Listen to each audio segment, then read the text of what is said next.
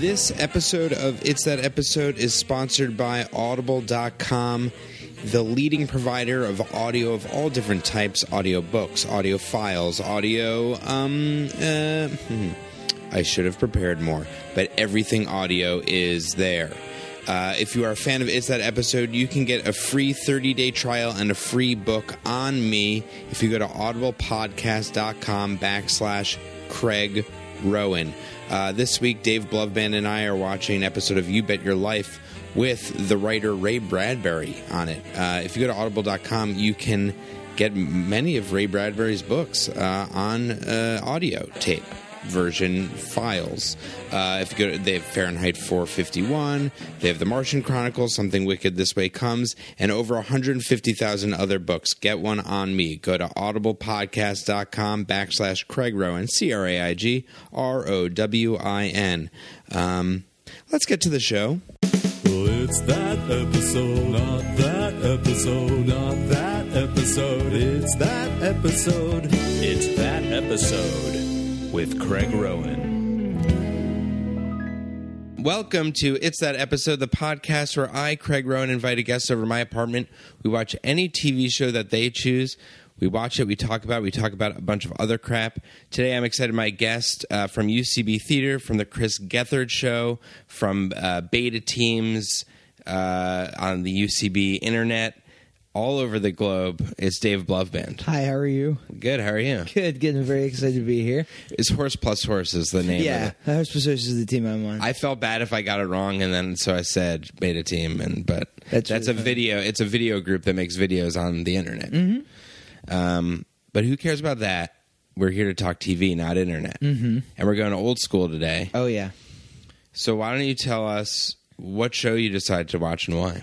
Uh, well, Craig, I I wanted. A, I was really torn of what to watch, but I, f- I settled on You Bet Your Life, which is the Groucho Marx hosted game show from the early '50s. Right. So this was a show that was um, started as a radio show actually in '47, and then trans uh, then went over to TV, and I think it was on radio and TV at the same time for a while. Yeah, they had they had. I, I I didn't know this was a thing, and it's kind of cool that it, that this existed. But you can have like a show on the radio, and like also on television, Yeah. uh, two separate programs, just like going on at once. It's pretty badass. It's pretty cool, and I uh, and like the interesting thing about the show is that um, only recently did it start being available online. I think it's like it came on Netflix for a while. It's on Hulu Plus now too, and it's weird to see a show that old translated onto a streaming system Right, because yeah. it's like it's edited in a very like oh the TV editors they didn't exist then so it's like super weirdly edited and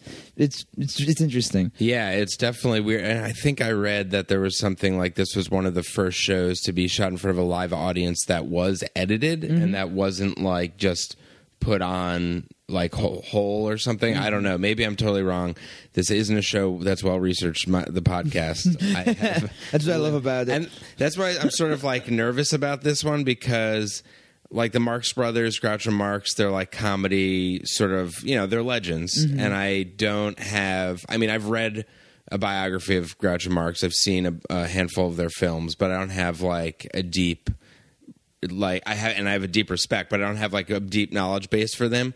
So, what's your experience with the Marx Brothers, and Uh, well- what's your your experience base? Well, Craig, that that is where I come in. I have been a huge. I'm like a huge Marx Brothers fan, and I've been all my life. Um, I've watched like all of their movies multiple times. I know I've like watched documentaries about them and like read about them all the time. They're like they are personal heroes of mine, and because they're like. It, it, as a, if you're a comedy nerd, you'll have respect for this. They are like one of the first comedic troupes to move from stage to Hollywood. Yeah, they went from vaudeville Mm-hmm. to Hollywood, and it's very. Yeah, it's also a real like American story too. They're immigrants, Yeah.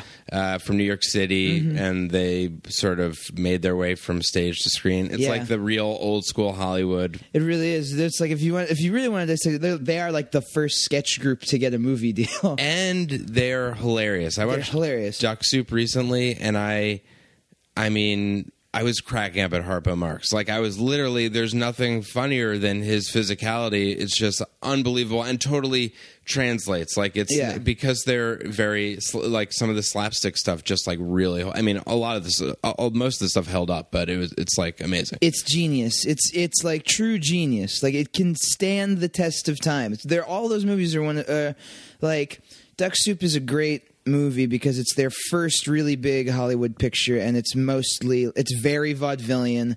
It doesn't have like a film structure yet. Yeah, it's definitely it has the plot, but the plot like within the first minute of the film, I think I might have mentioned this on another episode of the podcast, but they set up the film immediately. Yes. Like within the first minute, Minute, it's like yes. we're going to war. Like the the kings that like we need to bring the new ruler. We're going to war. Like everything, and then Groucho Marx just shows up. I like I this is how nerdy I am. I watched it the other day. I was like, "Is that true?" And then I timed it. I like literally it's it's under 60 seconds how they set up the Wait, entire did you- premise of the film. Did you literally time it? Yeah. What did you use as a my iPhone, my like iPhone timer. I like Wow. I was like cuz I was like, "No, this is really quick." And then I like did it and I was like, "Oh my god, this is 50 seconds and they set up everything." They set up everything, and it's sort of also just. I mean, it's a, what around like a sixty minute movie, and it's just packed to the Yeah. gills with hilarious scenes. I also, mean, uh, I will like for those of you who haven't seen it, the ending is batshit crazy. Yeah, the ending is crazy. I mean, it's crazy. The war itself is like, all right, they just sort of like threw everything in there.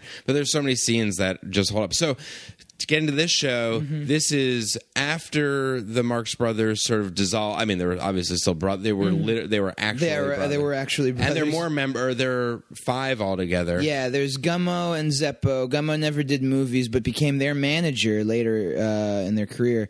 And Zeppo was in like three movies. He was in Duck Soup. He's in Animal Crackers, and he's. But in, he's uh, like in Duck Soup. He's like in the end, towards the end, like he's a straight guy, and he's Yeah. not. He's not really like the co- comedic relief. But some said the funniest off stage. He was, yeah. That's in the on the in the stage productions. They say he was like he broke people up all. The, he's Yeah. like the biggest. He got the biggest laughs just because he was the straight man out of all three of them. But then I think like as their career progressed, they realized they don't need all four of them up at once, and that the world can be the straight man to their like to their craziness, Insane to their characters. anar- pure anarchy. So this broad. is so this show is sort of after that. Mm-hmm. And what's your take on the show as a whole? This show is the show takes place long after their career kind of died. Like the sad thing about it was like they made like uh, a, a couple of very very successful movies in a row, and then um, audiences just got tired of their type of bro- like vaudeville was dying. It had already been dead for a lot for a while, and it was kind of like the the like the culture had sort of changed whereas like comedy didn't need to be that i guess broad anymore however you want to put it Right. and they they like went out of favor so they made one movie together their last movie together was called love happy which only had harpo and groucho Whoa! and then no that Chico. yeah no chico he had already gotten sick and i think he was one of the first ones to die uh, and he was but so but that and love happy was a Although they did have a, an older brother that died as a baby. Mm-hmm. yeah. They're just throwing in true. just throwing in a little nugget It's in true. there to bring it totally down. Let's bring it as dark as possible. So that was what Love Happy. Love Happy flopped, and their careers kind of went sour. And then they didn't really do that much. And like you know, but they were all they were all millionaires from the movies they had made, so they were living comfortably, Filthy, stinking rich. really like obscenely rich.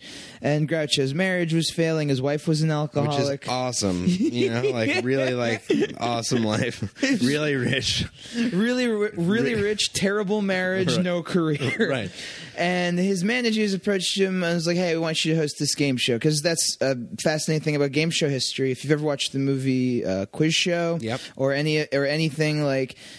Game shows used to be hosted by comedic personalities because it was not about what the show. Like if you watch the show, you can't figure out what the rules are. Right, like this show, You Bet Your Life, the structure is basically just asking questions, and the show is not about that. The whole thing is that it's sort of Groucho just going off doing his own thing, Yeah. interviewing them, getting the sort of slice of life information, one liners more or less. and it's also kind of like a de- it's it's it's I I look at this show the same way I look at Orson Welles' uh, wine commercial or Which the is, uh, frozen brill- peas. brilliant. Brilliant. It's like it's this like sort of fractured image of who he is as a person, and just like Yeah, it's sort of like, I mean, and not to, because even in your email when you said that you're sort of, I don't know if you said something about him being depressed or something, but it, there is something sort of in a way sad because it's like a fall from grace. But at the same time, it's like this show is on for like ten years. Yeah. It's a cultural touchstone. Lines from it are, you know, you know, who is buried in Grant's tomb is like comes from this, you Yeah. know, like that, or maybe it was popularized by this, and like say the magic word, win a hundred dollars. So it's Yeah. still like a huge touch, like cultural touchstone. Oh, yeah, no, totally. But It- it's it's still not the same as like the probably the creative heights, of course, of the Marx Brothers. it rebooted. It definitely re- re- like um. Uh, let, reminded people of who Groucho Marx was, Right. Like, like, oh, remember, I'm, I'm still here. Yeah. And uh, uh, the sad thing, though, uh, Groucho Marx died three days after Elvis Presley died, and his death was completely overshadowed. oh, that's really interesting. Yeah. Wow. No, like the I think like where Elvis's death was front page news. Right. Groucho was like third or fifth. wow, that's you know. All right, we, we see what that means. We understand that, and nobody's visiting uh, the Groucho version of Graceland called Groucho. It'd be in the Bronx. yeah, it'd be. I went to Graceland actually. Did you really? I did. How is it? What's it like? I mean, it's it's like inter- it's much smaller than you'd expect, but you know, there's so much hype because you hear of Graceland your whole life, and I actually didn't really even know what it could be feel like. But it's just like a cool cool to see like a crazy house from the '70s. You know what I mean? Like the the carpeting's crazy, like the paint, like the his TV room in the in the basement is like like purple and yellow, like crazy colors painted. So it's just like this cool sort of like I'm not a huge. I mean, I like Elvis, but I'm Right, not a huge fan. It was just cool to see this like sort of Americana. Thing. That's so funny to like. If that's a level of fame. I don't know if it can exist anymore. Where after you die, they preserve your home. Well- and, bec- and it becomes an attraction. I'd say the only person that could have matched that was Jack, Michael Jackson. Right, yeah. Too bad he was a pedophile. right. I, nobody would want to go to Yeah, that house. sort of. I mean, I'm I'm breaking news. I think he might have been a pedophile. Yeah, I mean, just like you know, spoiler alert. Yeah, spoiler alert. If you're just getting into like, if this is your first delve into like pop culture at all, spoiler alert: Michael Jackson might be a pedophile, or, or he pretty much was. Um, so, so yeah, so like, so in his later years, Groucho Marx, but he did. Uh, oh, I read a little story online when I did a little research of this show that his grandson was the one who saved all the tapes. Yeah. that that that was like he wrote his. I think his Andy Marx or something wrote his article online about how he's in the 70s he was invited over to his or he was at his grandfather's for lunch and all these famous people like Jack Nicholson and uh, Marcel Marceau were mm-hmm. there and somebody from like the film company or you know NBC or whatever was like we're we're burning all these tapes tomorrow if or we can send them to you and Groucho was like yeah just burn them but his grandson was like no, no. Oh, his grandson and Jack Nicholson, which is amazing. We're like, no, you should save them. And they're like five UPS trucks came with all these tapes, and then they signed a deal to get them syndicated. So in the seventies, these were syndicated again, and it sort of like was the resurgence because of the sort of counterculture. That's so amazing. yeah, because like the the sad thing about it when you watch this show, and I'm like. I've I've always been like a purveyor of found footage things. I and love it- found like footage, I love I love it so much, and uh, I consider this like sort of that, even though it's more in the in the pop, in the pop culture lexicon, but it's like you can tell from the way he talks to the audience that he just doesn't want to be there. And that's the best part about Right. the show is that it's this old it's this old man. It's basically your if you're if you woke up your grandpa Right. and made him tell stories and Right. he just didn't want to. That's like what it is. And it's a show about that. That's it's called old old grumpy grandpa. That's the alternate name of the show. Uh, like he would have, he would have much rather like uh, uh, written new bits or wish that his sense of humor wasn't like. Um, I watched an, an interview with him on Dick Cavett, and he talked about his career, and he talked about like how one of the things is like, yeah, you know, I I, I look around, and most of the people I work with are dead, and I'm like, what? That's crazy. That's nuts. Like you talked about Margaret Dumont, who's Yeah. the the Straight the, woman, the straight yeah. woman in most of their films, and like the the like uh, Rufus T. Firefly, that that woman, that girl. If you see all of their movies, and how she was like just straight up didn't get any of the jokes. Right, yeah, yeah. was like that, like that. That's her. That, Yeah. Like that character she plays is just her as a person.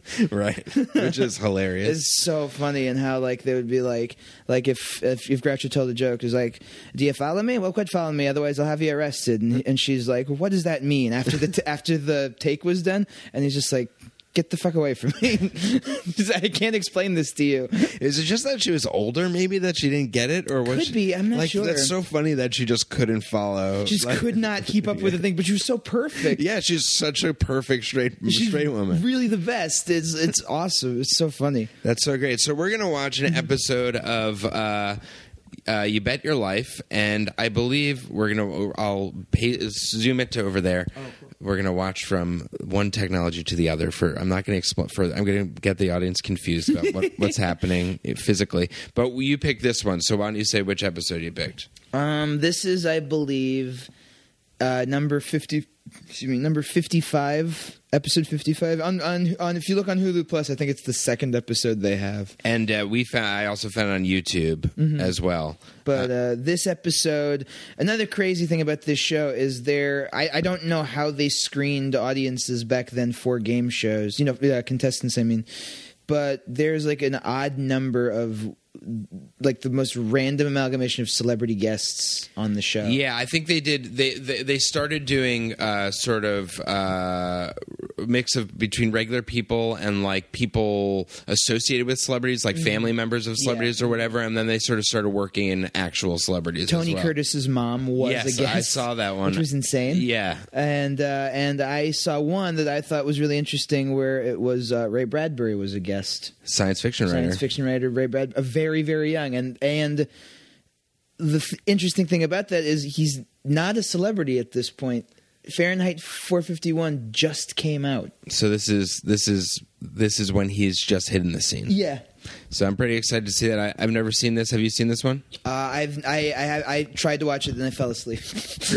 Great. So we're waking up right now and we're checking out Your Bet Your Life number 5535. I don't know. The one with Ray Bradbury. Let's do it. Are you a Ray Bradbury? Yes, sir. Where are you, where are you from, Ray? Uh, Waukegan, Illinois.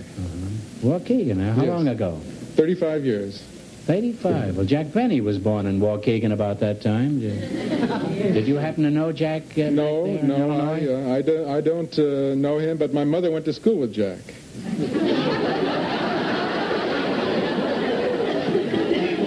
Why, that dirty crook, huh? What kind of a job do you have, Ray? I'm a writer. What kind of a rider? Pony Express, a motorcycle, or what? Writer, W-R-I-T-E-R. Oh, it's very refreshing. A writer who can spell. Well, you certainly can't be much of a writer. What, what have you written besides Notes to the Milkman? Uh, well, a number of books. Uh, one called Fahrenheit 451, one called The Martian Chronicles, uh, Uh, another called The Golden Apples of the Sun, all from Doubleday. A lot of short stories for The New Yorker, The Post, Collier's, magazines of that sort. Well, you're a real successful writer, huh? Well, have you done any other writing besides science fiction and short stories? Yes, I've done one screenplay, the screenplay of Moby Dick for John Huston. Oh, really? Well, that was a whale of a job, wasn't it, huh? All right, we just checked out uh, You Bet Your Life. Mm-hmm. What's uh, what? What do you think? Um, I think the something that stood out to me was that all of the questions are insanely easy Super easy questions. to like the point where it's not the and they spend such little time on the actual game. The game is uh, feels like an afterthought, which is amazing because, like, the final answer, the final question was, uh, I think it was Vincent Massey was in the news, a, a lot in the news recently.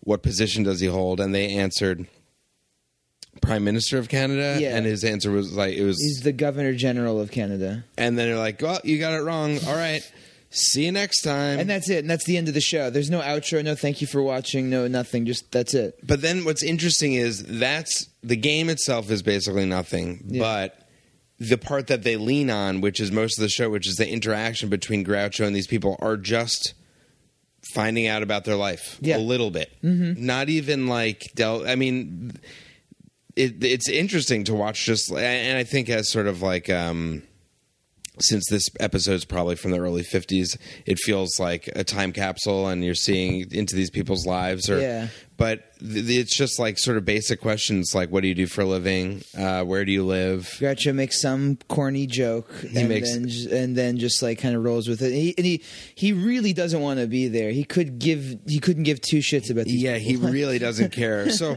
why don't we go through well let's talk about each couple a little bit Yeah. um, well first of all let's talk about the so the, the, uh, when this aired it was uh, they called it the best of groucho because they replayed a lot of these episodes uh, and then i was going to ask you if you knew like at the beginning of the episode, it says uh, the Groucho Show or You Bet Your Life, and it shows like a duck that looks like Groucho Marx. Do you Yeah. know what's the duck story? I have no idea. I'm that's that's what that, like in my little in my little notes. I was like, w- why did they choose? Why a duck out of Yeah. anything else? Like I have no idea. I guess it looks like him. I suppose, yeah, it has Maybe the- ducks were hot back then, And like ducks- Daffy Duck, Donald Duck. the hot ticket. Yeah, they were like- like the mascot of television. we got to throw a duck in there because the kids love it. And the weird thing about I, maybe it's just this particular episode, but we don't even see the duck that comes down with the word. Right, because what the so the, one of the things is that if if the people uh, if any of the contestants say the magic word, which is a regular everyday household word, Like word, house or watch or car or something. Right, and I think in this episode it was house. Mm-hmm. If they say it, they get an extra fifty dollars in this incarnation of the show, Mm-hmm. and then like a duck would come down and say, have the magic word. But in this case, a gorilla came down. Yeah, like a gorilla, a man guy in a in a gorilla, gorilla suit, suit. which I'm like, something must have either happened that day that they're like commemorate. Like it's there's some reference that I or don't it's just get. one of those goofy, crazy jokes um, of a guy in a gorilla suit. But you do like, I mean, I was trying to think because he had a, a number of like super cheesy jokes, right? Mixed in with some sh- pretty sharp jokes. Mm-hmm. Yeah. But like, were the super cheesy jokes cheesy back then? Do you know what I mean? Yeah, I'm wondering. It's like to me, I I think they were probably like, oh, this is this is hilarious now. I'm trying to think of. Do you remember one of his jokes? Um, I remember he was like, uh, uh, oh well, the, the the the one I remember that I liked that was really good. That was um, uh, uh, when he talks about like when he asked that woman how um. How late things stay open, and Oh, right. and like is uh, is like oh, oh fuck, what was it? The is like uh, oh I I once took a uh, like a uh, I once took the wrong bell, and she oh fuck Oh no, it's the guy. The guy is a uh, one of the guys was a vagabond bell ringer. That's it. And he uh, and Groucho was saying like bells like women. Yeah, yeah, yeah, He yeah. kept to make the analogy to women, and then he was like, no, he's a guy who travels the world and rings famous or big or like which is also just a weird job. amazingly That's weird job. weird job. to and have. and then Groucho made the joke about him uh, being out and the bell uh, the bell rang at midnight. At midnight, yeah, the, the bang rang at midnight. It rang all night. It rang to the police. Right, yeah, exactly. Which is like, did Groucho, rape Groucho- someone? Groucho What- raped somebody. That's Sorry, awful. Um, but that's the type of racy joke. But then there's some that he'd like. It would just be corny plays on words Yeah. where they would laugh, and you're like, I guess this was. Ma- I mean, maybe it was corny back then, but maybe that was before it was corny because Yeah. it wasn't as cliched as it is now. There's one I've been trying to find the, the episode that has this, but the most famous uh, story from the show is there was like a contestant that he's talking to. It's this woman, and the woman mentions in passing that she has like an obscene amount of children, like Yeah, she has 13 or 20 something, children. Twenty children, and and he's like, "What? What, Are you, are you ser- seriously? You have twenty children?" He's like, "She's like, well, I what can I say? I love my husband," and he, and he's like, "Oh, I love my cigar, but I take it out of my mouth every once in a while." Right, and supposedly that was cut from. Mm-hmm. So I read a little bit about that. That- So that's the cigar incident on Wikipedia. yeah. And uh, if that's your reference point, which maybe or maybe not, it might be mine. Uh, but yeah, supposedly that happened in a radio show and they cut it. But I think that it turned out that that was more a legend because they found the tapes and there was a reference to Oh, really? cigars, but there was not that joke. Oh, okay. But I was still I was trying. story. It's a great story. I was trying to find which one, like like if it was on television, because that, because that's like a, for that time that's a really That's racy really joke. racy. Well, I where did I read? Either maybe it was in the no, it wasn't in the biography that I read of him. Maybe it was like a something I listened to a radio program, but that's somebody talking about doing LSD with Groucho Marx, which just sounds like the weirdest. That'd be amazing. I want to find out what that is. I won't remember even that I mentioned this, but I'll hopefully do some research and find out what that is. Um, There's another. There's another story. There, well, the, I watched one episode a while ago when I first like saw it was on Netflix, and there's one. There's like you know he interacts with all these people, and you can tell he sort of doesn't really want to be there. And some of the people he's entertained by, and some of them he's just like, well, whatever. I, I couldn't. I don't care about these people. And there was this one woman who like talks about how good of a cook she was, and Uh-huh. but she was a little she was a little overweight. And she was like, "I'm a very good cook and I, I love food." And sh and he's like, "Yes, I can see that." And it's just like, "Oh no, that's so mean. That's so mean." Yeah. Why would you do, Why would you say that? Well, what I interested me about this is a lot of the people. So um, Ray Bradbury is on that. Yeah. we'll, we'll talk about that in a 2nd Mm-hmm. Um, but what I noticed too was that. Um, the people were sort of ordinary people with so like this bell ringer had obviously an amazing hobby or whatever I don't even know what you would call that Yeah. uh, passion uh, then there was sort of a widow Yeah. um, who uh, she's a babysitter, so not much, but he even though he as you're saying sort of phoning it in he still gets like they seem interesting Do oh know yeah, what i because mean they're Like, talking to Groucho Marx. Like that's he- the fun part. he does a really good job. There's one woman from Oklahoma Mm-hmm. who just tells a story about how she met her husband. Mm-hmm. He he went to a, uh, she went to a dance with another guy. She danced with this guy, but Groucho helps make it funny. Yeah. Mm-hmm. like makes her the center of it. She's talking throughout it. It's like a really good interview. You it's, know, a, it, it's a very good interview, and he makes like her the subject of the story without drawing too much attention to himself. Yeah. It- other than like you know the occasional joke about s- some slip up she said, or like realizing what she's saying is actually kind of insane. It's also a very '50s story. Yes, of like. I went to a dance with another man. Was out till two a.m. yeah. um, and uh, one of the other interesting things was that so part of the game show is the way that the structure of the show is uh, two people come out, a man and a woman. Uh, Groucho interviews each of them, finds out some information about them, then asks them four questions, Yeah. and they wager some money on it. I think and the questions are based on a predetermined category that they decided before the show even began, Which doesn't make which sense. Which doesn't make sense at all. So the first one, for instance, was films, Mm-hmm. and that was Ray Bradbury and this woman Letitia J. Holloway. Which also, I I will say, an old white woman named Letitia is very funny that was really funny. Yeah, that was It's like a really old grandma named Letitia. yeah, that's really funny. Um, and uh, yeah, Letitia, and, and they answer four questions, and they wager. They start with hundred dollars. They wager that money Mm-hmm. towards each question, and then they win however much money. They're sent away. Two other people come out. They're interviewed.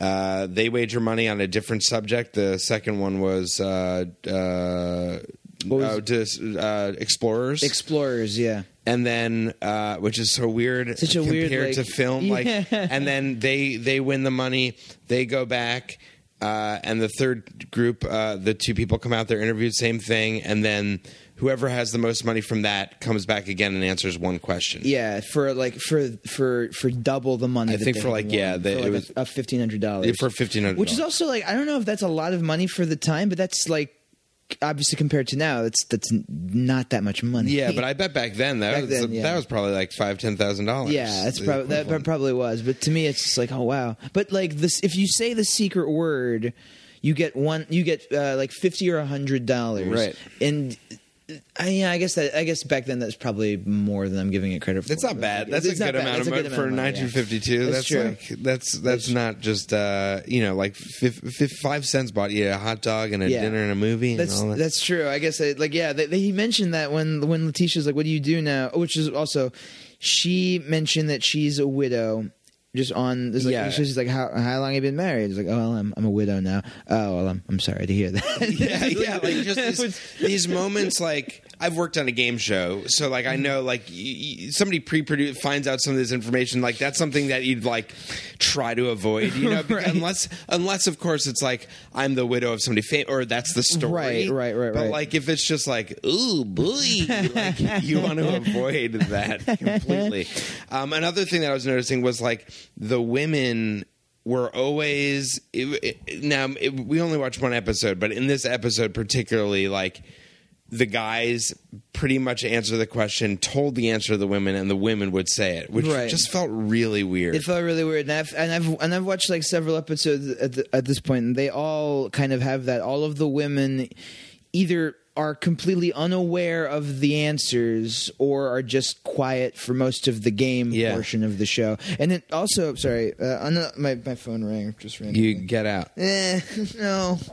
um, the it seems to me because all of these like predetermined categories are decided off stage makes no sense, but whatever. And it seems like the men chose the categories. yeah because the film film ray bradbury knew all the Uh, films Ray Bradbury killed it. Yeah, and he rocked this game. And then, yeah, for the geography, yeah, for both of them, the guy. So, listen, what we're saying is, sex politics has changed over the years. like this is different now. we- We're equals. Yeah, you know? now we're equals. Now, now women can decide what categories they want to play for. in in games In where game you're it's two strangers working together and you don't know each other and you have to make choices. But it seems like such an arbitrary, It's so like, arbitrary. like a, uh, a man and a woman couple. They don't know each other.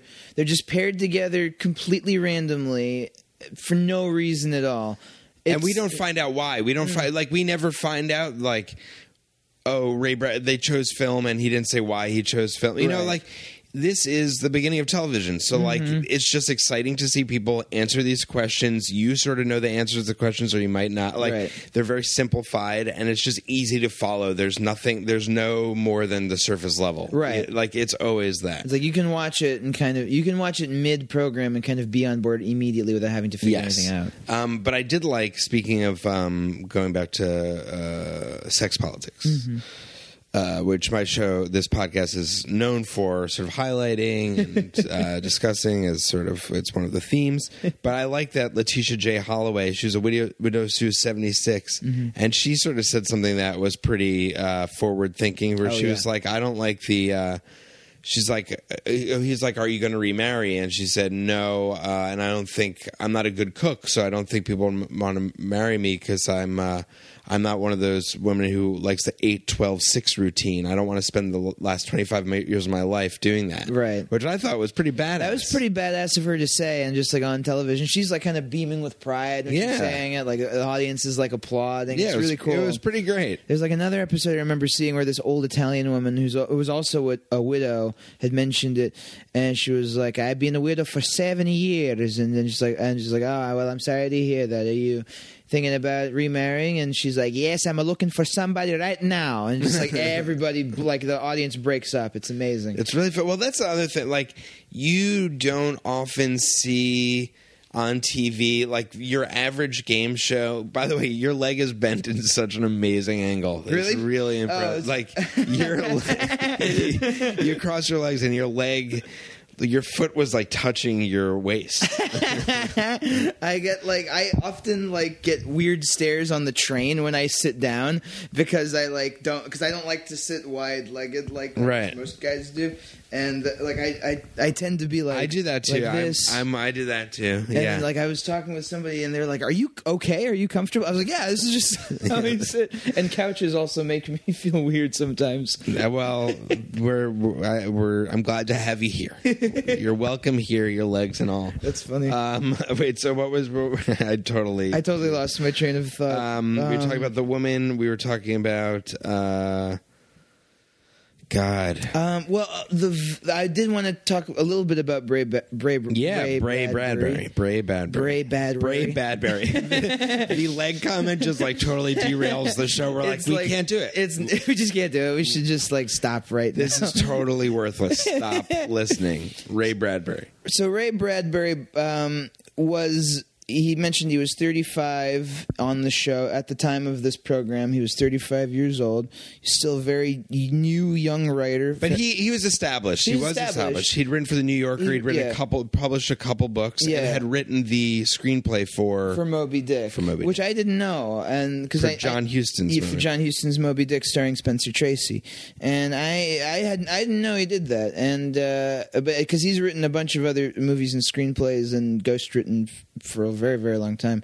And uh, but Fahrenheit 451 had just been published, Right. And I think just made the New York Times bestseller. And um, I, I did I did research about this after I'd seen uh, after I realized he was on the show, and uh, he mentioned the Veldt, which I don't know if you anybody has read that short story. It's, it's like I'm a huge Bradbury fan, okay. and the, the Veldt had just been published in I think Collier's or He said, I think the Saturday, Saturday Evening, Post. That was it, yeah.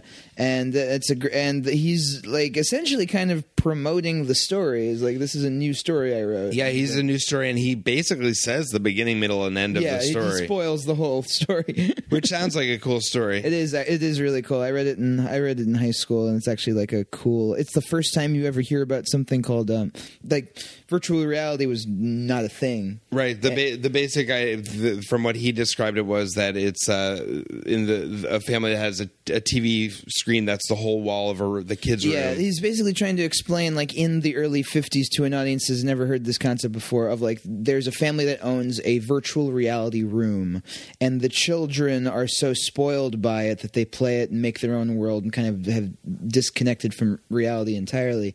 So when the parents try to intervene and be like, "Hey, you got to play outside with kids," the children, like who are obsessed with Africa and wild animals, they like trick the parents, and lock them in the room so that the animals can eat them, and then they can just be left to their own devices and just kind of play forever. Right, which is sort of uh, uh, very obviously forward thinking Mm-hmm. because nowadays, like one out of every ten parents is mauled by a, a tiger from a virtual reality machine. it happens too often. That's what. We're, yeah, Um, no, but it is like really cool. Like that's, I mean, that's an ama- amazing sounding story, and that's like, you, like uh, I don't know, forty years before uh, like virtual reality stuff Oh, became yeah. sort of like a real deal thing. Oh yeah, it's it's really cool to see someone like someone like that who in I feel like I don't know if it's as true anymore really because you have like you have famous writers like Jonathan Ames or Right. Jonathan Franzen or like you know people who have been on television but like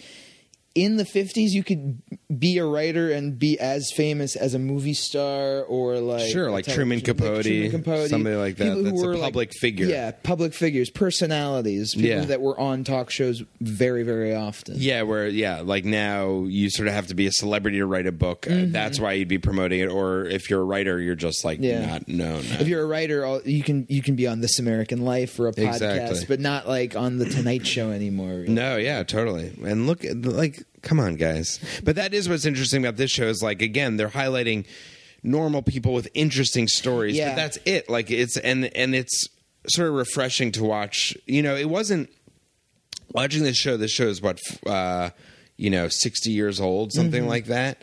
And it's not boring, you know what I mean. It was definitely interesting. It, there's and and it's a little bit like sort of, you know, watching it. It's a little bit of a lull, but it's like it was interesting throughout the whole thing, and there Oh, was nothing to the show No. because the conversation was pretty good. Yeah, the, I think Groucho like Groucho's a very good host because he gets all these people to admit these things that are very like you know private and personal about themselves, but also like did you like. Watching the show now, for me, I was like, I kind of want to know what these people went on to do afterwards. Yeah, you know, sure. like what, what, how did they live the rest of their lives?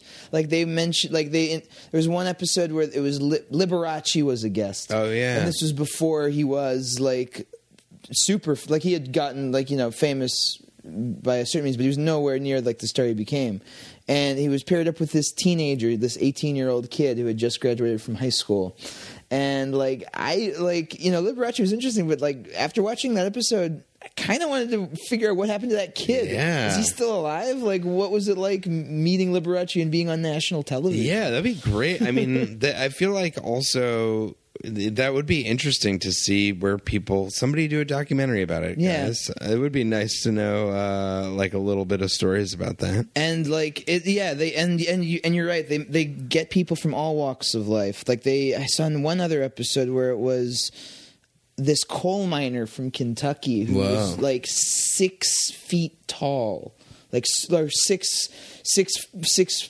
feet five inches tall i said six feet as if it was like the I tallest was like- man, I was like, the tallest man That's not that. I mean, that's like that's tall, but this guy, you're like, this guy is five foot nine. Uh, Can you believe it? They got this guy, coal miner, six foot. Can you believe it? This is, like for television at that time. That's really tall. For the audience, also, you should know that Dave Bluvband's three inches tall. I'm I'm uh, Craig's holding me in a hat right now. Yeah, I hope you're comfortable. Your legs are crossed very strangely, but um, yeah, he was he was six foot five. He was six foot five or some some some actually impressively tall height. Right. Uh, and he was, but he was like a very shy, like coal miner guy, like kind of like an aw shucks kind of guy. Cut like still a little like soot covered, which was weird because being on television and like wearing wearing like you know a hat and everything. And he was just like a guy. He wasn't like a TV. It was just capturing life. Yeah, it was capturing capturing life life. a little bit. Yeah. Um, I also liked uh, one of the women was from Pasadena, Mm-hmm. and Groucho was just shitting on Pasadena about it's all old people, which reminded me of the I believe it's a Jan and Dean song called "Little Old Lady from Pasadena." Yeah, yeah, yeah. Which is a great song. I I stop the podcast, listen to that song. uh, I like it a lot, and. Uh, he's shitting on her or, or for being. yeah, you like- stopped the podcast and made me go into another room while you listened. yeah, we just I just listened to all of Jan and Dean's. By the way, sorry to mention this, all of Jan and Dean's collection Yeah. of songs. So. You didn't even let me listen to it. You just Yeah. Do you want anything to drink? Are you okay? Because you you were in that room for like two hours while I was. You were just in an empty room. I mean, I'll you know I'll, I'll deal with it now. So that but you know, just I'm sorry. no, it's okay. Sorry about that. no, it's fine. I mean, you you gotta do what you gotta do. I had to listen to those songs. Um, so uh, she's from Pasadena, and, and then it turns out she's from the Chamber of Commerce of Pasadena, and it's like a perfect setup punch, not one two knockout. Yeah. Um, but it was like that was even interesting because she said something that I thought was so funny, which was that Pasadena has the lowest pollen count in like in America. That's just such a funny like fact about a place. Yeah, it's a funny. That's a funny fact about about a place that you would have just like on hand. Yeah. Like, you can just pull out of your back pocket. It's like, oh, my town has the lowest pollen count. Which is also, as a person with allergies, I really respect that. yeah. I wonder if that's true still, I have no idea. because that's like because climate changes, right? And pollution And also pollution ch- yeah, causes yeah. Uh, Uh, allergies. So I'm wondering, like, if Pasadena is as clean as that anymore.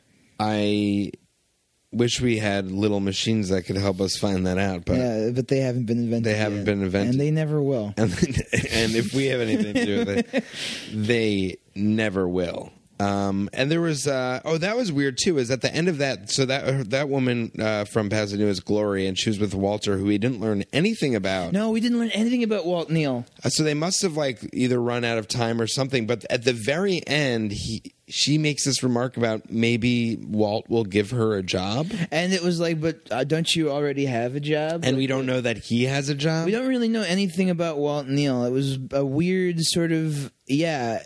Yeah, I have no idea. Maybe they edited. Maybe they, maybe like like they during the taping they had just like ran way over time. Right. They ran over time. They cut it down to Yeah. Mm-hmm. the 24 minutes.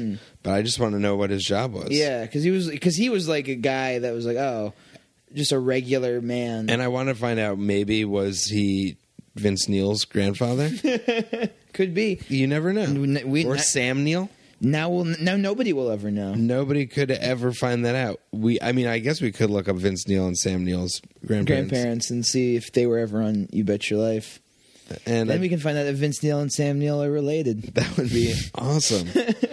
I hope so for for both of their sakes. Um, you're a Ray Bradbury fan. You mentioned before. What uh, what's your? I don't. I know Fahrenheit 451. That's did he book. write this? Did he? There's one movie that I, this could be totally different, but it just made me think of it because he mentioned that he in the show that he wrote a story called Martian uh, Martian Chronicles. Martian Chronicles, Which is like one of his more famous books. I, I love that way more than Fahrenheit 451. There was a movie that we watched when I was in middle school where it was like the kids could go outside for like one day a year Oh yeah, and see the sun.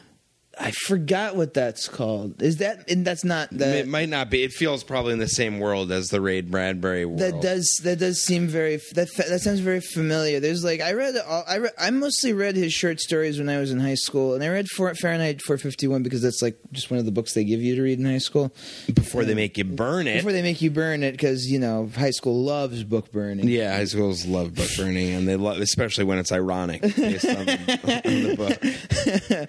Um, uh, and uh, he wrote this book called "Something Wicked This Way Comes," which is a good one.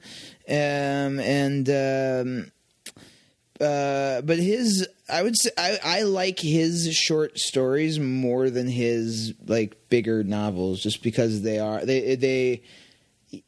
He a he used he wrote a bunch of episodes of the Twilight Zone. and- Oh, okay. Ghost wrote them with Oh well, which was one of the other shows you're mentioning, perhaps watching. Mm-hmm. Yeah, yeah, which I'm also a big fan of, and I've seen like, I listened to Matt Fisher's episode, Right. and uh, was uh, uh, thinking about other things we could talk about, like.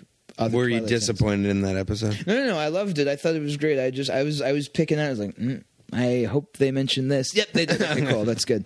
Now I That's what I always have fear. Like, I hope that I don't know if there's somebody listening who's like a You Bet Your Life fan or a Groucho fan that somehow found this and are like, these guys are fucking morons. You know, it's weird. This is sad. Uh, so uh, all of the gr- all of the Marx Brothers' lives. Except Harpo was the only one that had like a very nice life and a good family, and all the other ones had like really like tumultuous relationships.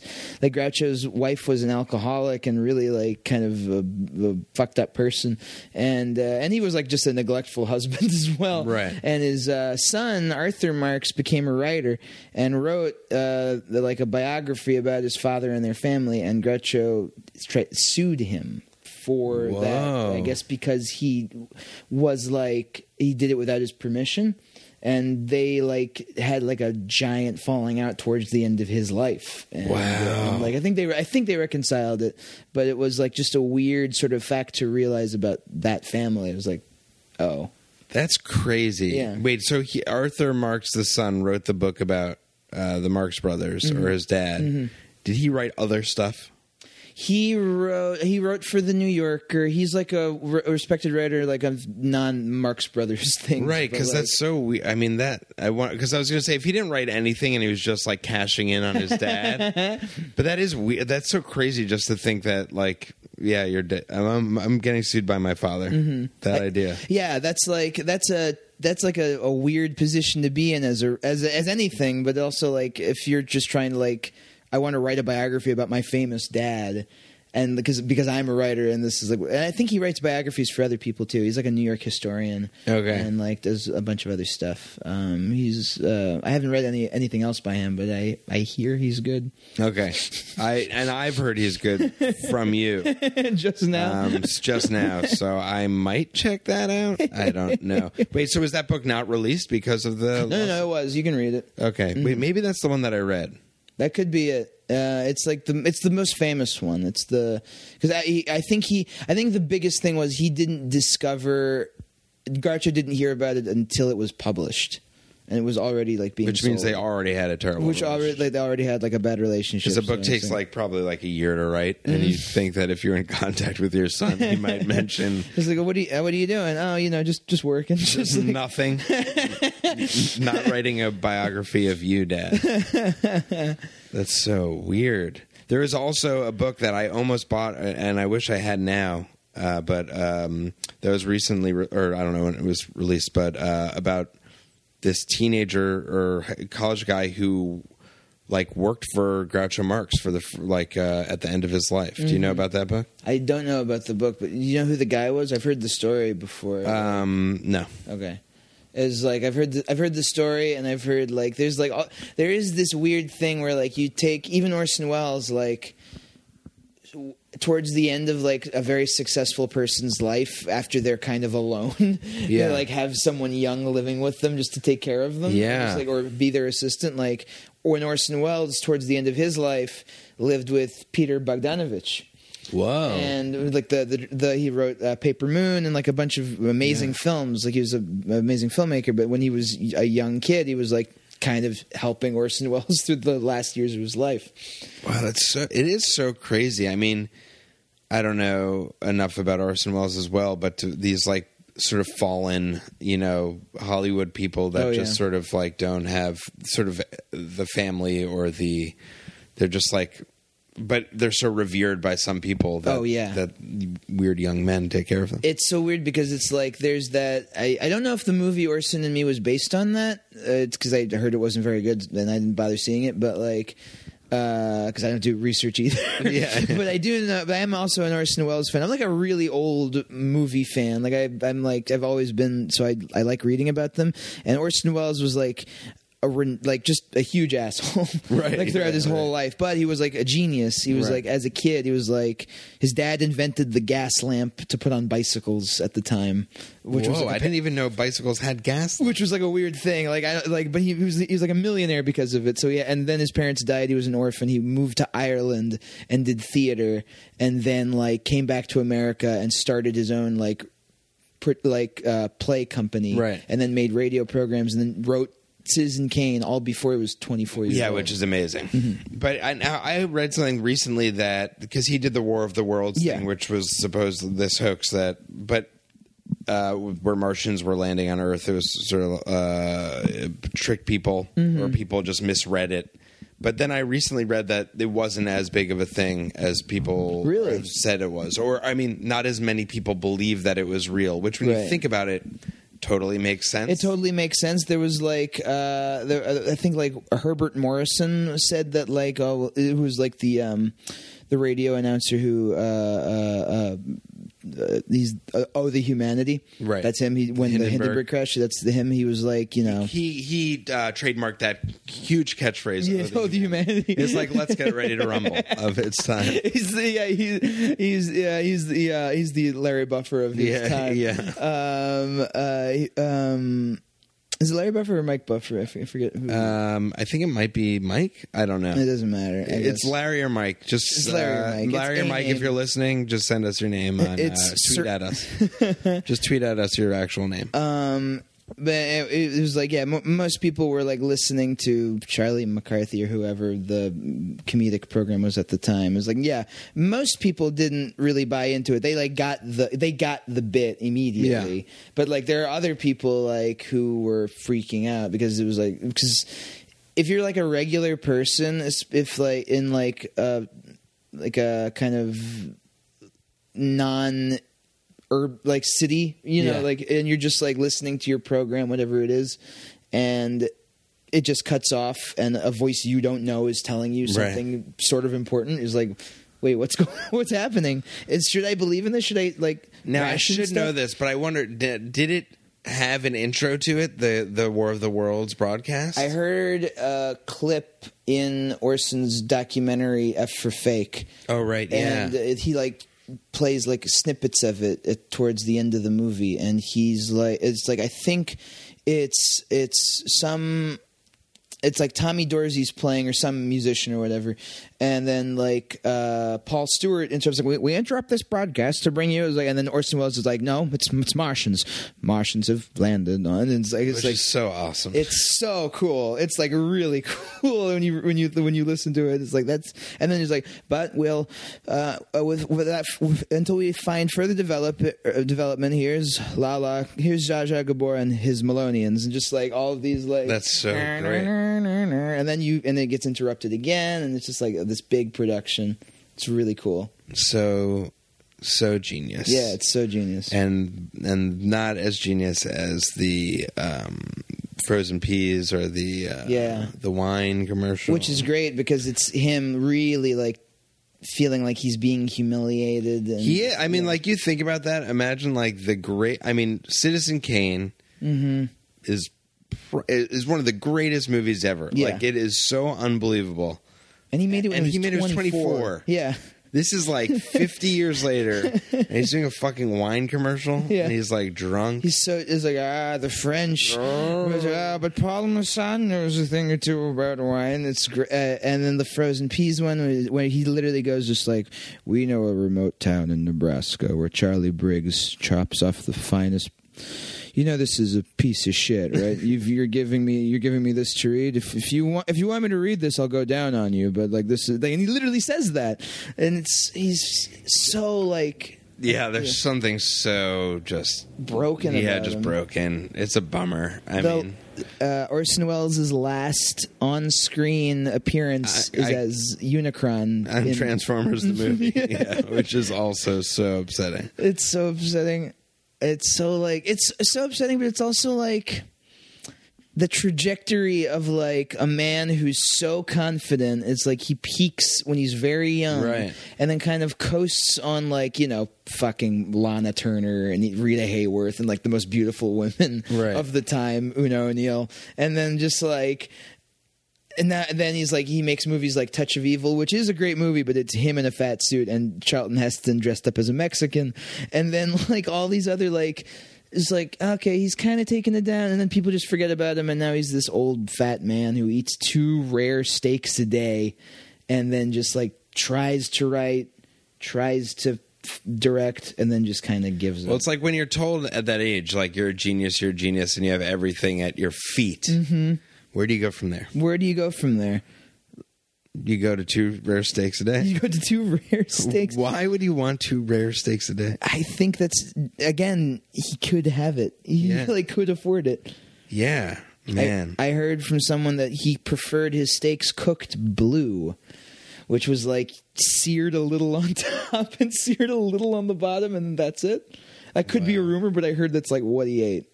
That sounds so disgusting, like and, uh, terribly unhealthy.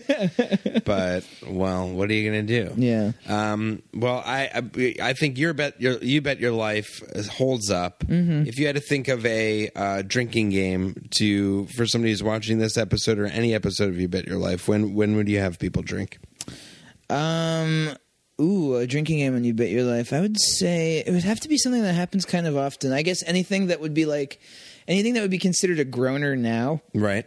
we you would have to like take a shot of something like I don't know what's a shitty what some what, what buy the shittiest vodka you can find. Smear, uh, Smirnoff? Smirnoff, I guess. I don't, know. There's probably cheaper. Yeah, it's probably there's gotta be cheaper. Like any- anytime he says a groaner, do that. Um, I'm very bad at drinking games, so that's the extent of how I know how to play them. But like, Yeah, that's all. I, uh, that- I'd also say anytime uh, Groucho just looks disinterested. Yeah. Anytime Groucho like asks that that that dude, oh, there's something we completely forgot to mention. There's a dude there. Oh, yeah, That's, George Fenneman? George Fenneman, who's kind of just reading off. It's like you now have you now have two hundred dollars, and that's just all he's there He's the announcer, but he's like Yeah. right there. and he's like he's he is like the the straight man to Groucho's character where he's just like can you can you like can you extend the answer so that I can light my cigar Yeah, that was a great which moment. was really funny and then he's just like what happened like I don't know what happened to him or if he's been a part of any other show I think he was a bunch of a, a part of a bunch of radio shows Yeah. back in the day. um, I think anytime he like kind of jokes or, or ribs him, that's a good that's a good thing to take a shot at because because the groaner stuff might happen a little too often. Yes, well, but we want to get them trash, and also I'd say anytime the guy feeds the woman the answer and the an- woman a- answers without giving any uh, of her own input, mm-hmm. you should. Oh yeah, take a drink. it's like as soon as like we can, the, like the women, the women and the men are confirming, and then the man's like, "It's Africa, Groucho." I was like, "You take, you take, you take a shot. you take a shot." Where But the, answer. women should, if you're if a woman's playing the game, you don't take the shot until the man has taken the shot. Mm-hmm. Um, well, thank you so much, Dave, for dropping by, watching You Bet Your Life. Thank you, thank you for having me. Um, is there anything you'd like to promote, recommend, uh, or just say to the the public at large before um, this microphone is ripped from your hand? Sure. Um, well, uh, there's uh, the Chris Gethard show uh, coming up next week is going to be a big one. Uh, it's the guy who likes cream but not too much cream is marrying his barista on our sh- on live on the air. Wow. So that should be, that's going to be a big event. And uh, if anybody's in New York, the Channies are on Monday, and uh, the This channel might be this might be out the day that this that that is. So Cool. that well, could be if, good. well, if you're listening to this in the afternoon, then come by at 8 p.m. and uh, watch the Channel 101 Awards. Uh, a web series I directed called Last Night is up for four nominations. Wow, and- congratulations. Including me for Best Director with John Showbridge and uh, a couple other uh, fun stuff is going on. Falcon Man's uh, is is a series you should watch. That's really funny. Um, yeah, it's gonna be it's gonna be fun. And uh, watch Horse Plus Horse. Go to Harold Night and watch my improv team, Good Girl. do it all Mm-hmm. and do it well and enjoy it because Dave Bluvband is a pleasure to have uh, on the program and a pleasure in real life. It's been a pleasure to be here, Craig. Thanks very much for having me. Thank you for being here. Have a great night. Have a great night.